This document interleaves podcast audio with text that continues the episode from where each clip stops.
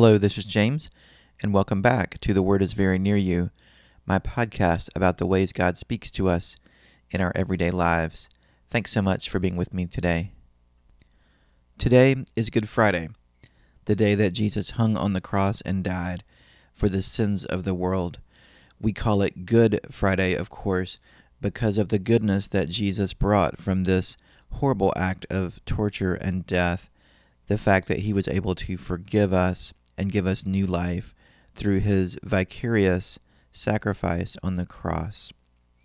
In the early church, they referred to this day not as Good Friday, but as Black Friday. Black referring to the suffering and death of Jesus. So, Black Friday or Good Friday, whichever you prefer to call it, is a holy day on our calendar, a sacred day, a day we remember Jesus' sacrifice on our behalf. One of the most remarkable prophecies about Jesus comes from Isaiah 52 and 53.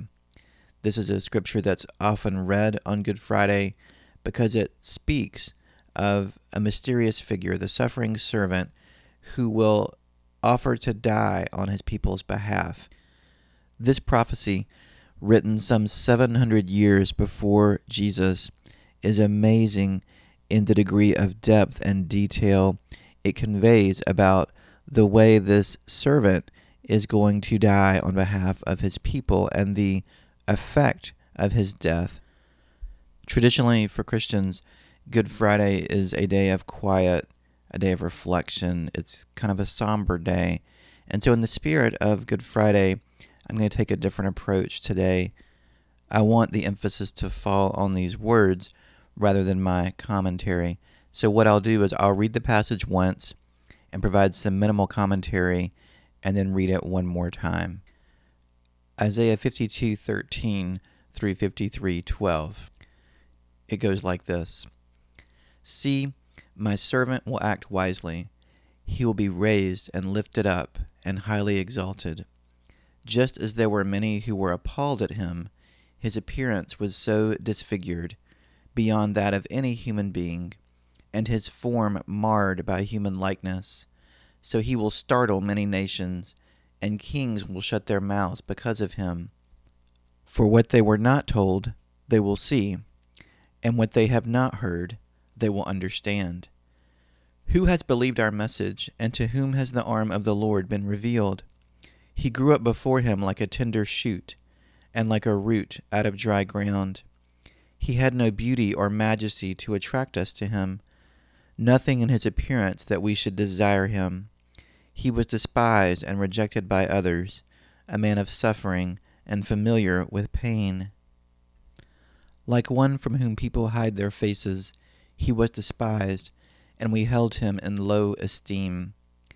Surely he took up our pain and bore our suffering, yet we considered him punished by God, stricken by him, and afflicted. But he was pierced for our transgressions, he was crushed for our iniquities. The punishment that brought us peace was on him, and by his wounds we are healed. We all, like sheep, have gone astray. Each of us has turned to our own way, and the Lord has laid on him the iniquity of us all. He was oppressed and afflicted, yet he did not open his mouth. He was led like a lamb to the slaughter and as a sheep before its shearers is silent, so he did not open his mouth. By oppression and judgment he was taken away. Yet who of his generation protested? For he was cut off from the land of the living. For the transgression of my people he was punished. He was assigned a grave with the wicked and with the rich in his death, though he had done no violence, nor was any deceit in his mouth. Yet it was the Lord's will to crush him and cause him to suffer. And though the Lord makes his life an offering for sin, he will see his offspring and prolong his days, and the will of the Lord will prosper in his hand. After he has suffered, he will see the light of life and be satisfied. By his knowledge, my righteous servant will justify many, and he will bear their iniquities. Therefore I will give him a portion among the great, and he will divide the spoils with the strong. because he poured out his life unto death, and was numbered with the transgressors. For he bore the sin of many, and made intercession for the transgressors. This is some of the most beautiful poetry in all the Bible. It's for this reason that some people refer to Isaiah as the Shakespeare of the Old Testament. This poem falls neatly into five stanzas, three verses each, and it's an incredible picture of the Messiah, of Jesus Christ, the one who would offer himself for us. And really, my comments here just fall along two lines. The first is this idea of a different kind of Savior, a different kind of hero, a different kind of rescuer. Who would have thought God's deliverance would look like this? And this is a key theme in Jesus' ministry and life his rejection and misunderstanding at the hands of those he came to save.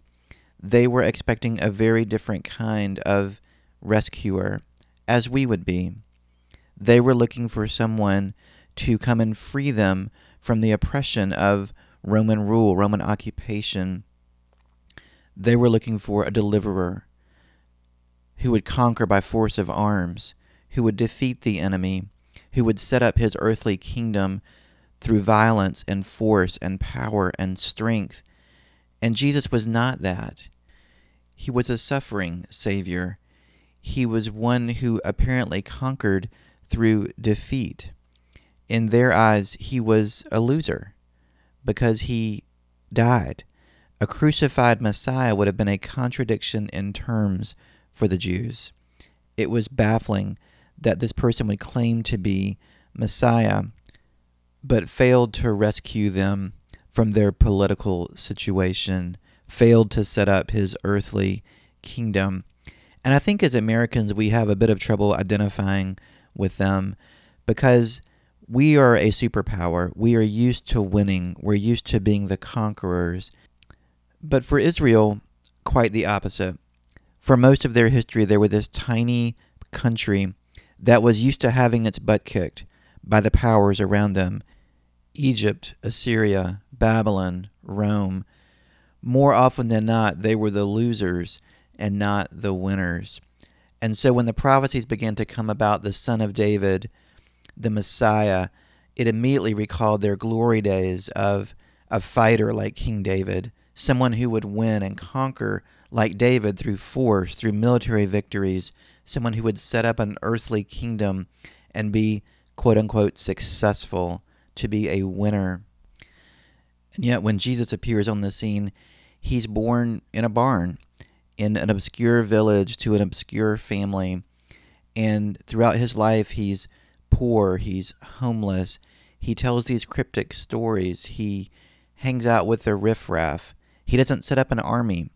He doesn't gather power and political leaders behind him and begin to set up a power structure, a kingdom. No, quite the opposite. In their eyes, he's a loser. He's a nobody. He doesn't fit their idea of what a savior is supposed to look like. And I think, honestly, if it were us, we would have the same struggle. Because think about how many of the action heroes we love in our movies. Think about William Wallace in Braveheart, or Neo in The Matrix, or Maximus in Gladiator, Jason Bourne, Jack Ryan, or even the straight up superheroes like Superman, Batman, Spider Man. We love these characters because they win, because they gather an army or weapons around them to defeat the enemy or they use their superior mental and physical skills to win, to conquer. We love the idea of a conquering hero who rides in on his white horse and vanquishes the enemy. We love that in our collective national story, and we love that also in our personal stories. I think often we are like the Jews in that we are expecting a deliverer in our personal lives who's going to come in and for example, fix all of our financial problems, or just zap away our depression, or wave his magic wand and fix all of our relational struggles. And if you've been walking with Jesus very long at all, you know very often he doesn't work that way. Certainly, there are miracles and there are those moments of breakthrough when amazing things happen through his power. But more often than not, we deal with a Messiah, a rescuer, who is content, at least for a while, to let us struggle through those things and to slowly begin to unfold new paths of healing and rescue. But it's not the conquering hero more often than not. It's not the person who whisk away all of our problems at a moment's notice and ushers us into a new life, into victory. Perhaps the most striking image of this in the poem is Isaiah 53, verse 2, where it says, He grew up before him like a tender shoot and like a root out of dry ground the servant is pictured as a plant that's struggling and really about to die, a tiny shoot growing up out of the dry ground that might not make it. How's that for a deliverer? How's that for a Messiah? The second major theme of the poem that I would point out is this idea of substitutionary suffering. The poem talks repeatedly about how this mysterious servant is going to suffer and he's going to be punished. And the common understanding in Isaiah's day was that if you suffered, it was because you had done something wrong. You deserved it. You were experiencing some kind of divine retribution for your sins. That's how most people understood suffering. But Isaiah goes to great lengths here to paint a contrast. Isaiah wants us to understand in no uncertain terms that the servant is innocent that the servant is simply doing God's will. He is being submissive and following God's plan. He is suffering not for his own sin, not because he's done something wrong, but because we've done something wrong. He is offering himself as a substitute, as a scapegoat, is the image from Leviticus. He is bearing away the sins of his people through his act of atonement and sacrifice. This is the picture of the Messiah, a suffering servant, someone who bears the sins of others and is punished for their sins, not for his own. Again, this would have been a radical departure from how the people of Isaiah's day understood the nature of suffering. They would have thought this person is suffering because they deserve it, because they have somehow sinned. And we see in this stark description of Messiah's suffering a picture of the high price of sin, don't we? These words like pierced, crushed, wounds. So often I want to think of my sin using words like mistakes or shortcomings or lapses in judgment. But the Bible will have none of that. This passage calls us to see the high price of our sin and what it cost the servant. It cost him everything. He was pierced, he was crushed, he was wounded because of our sins, because of our transgressions. So this passage forces us to reckon with the depths of our rebellion against God and to call it what it is, to look it square in the eye and understand what our sins, what our faults have done to cause this kind of horrible suffering to fall upon the suffering servant. Good Friday is the day that we honestly examine all of the ways that our sins put Jesus on the cross.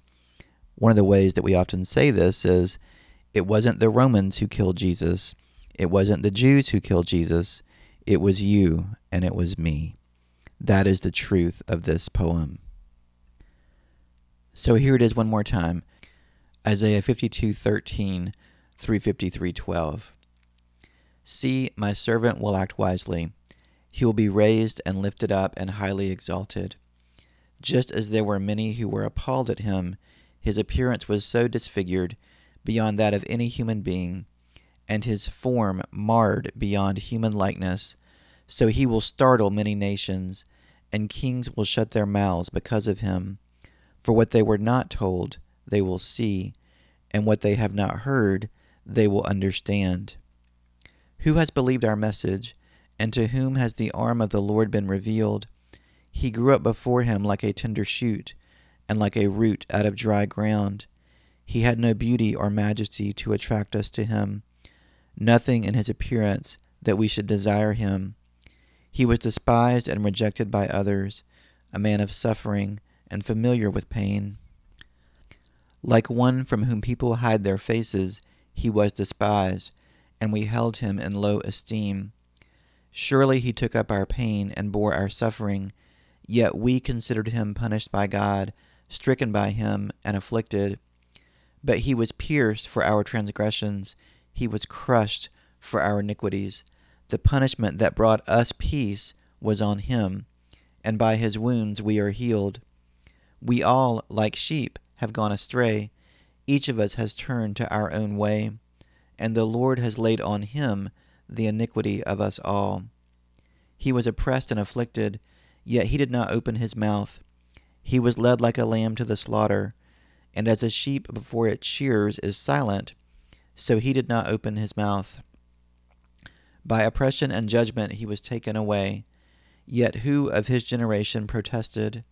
For he was cut off from the land of the living. For the transgression of my people he was punished. He was assigned a grave with the wicked, and with the rich in his death. Though he had done no violence, nor was any deceit in his mouth. Yet it was the Lord's will to crush him and cause him to suffer. And though the Lord makes his life an offering for sin, he will see his offspring and prolong his days, and the will of the Lord will prosper in his hand. After he has suffered, he will see the light of life and be satisfied. By his knowledge, my righteous servant will justify many, and he will bear their iniquities. Therefore, I will give him a portion among the great, and he will divide the spoils with the strong, because he poured out his life unto death and was numbered with the transgressors. For he bore the sin of many and made intercession for the transgressors. Happy Easter. May it give you hope today that you have a rescuer, perhaps a very different kind of rescuer than you would picture, but a rescuer nonetheless, one who offers to take away your sins and to be punished for your sins, to bear your sins away in his suffering. This has been The Word is Very Near You. Thanks so much for listening. I'll be back soon with another devotion.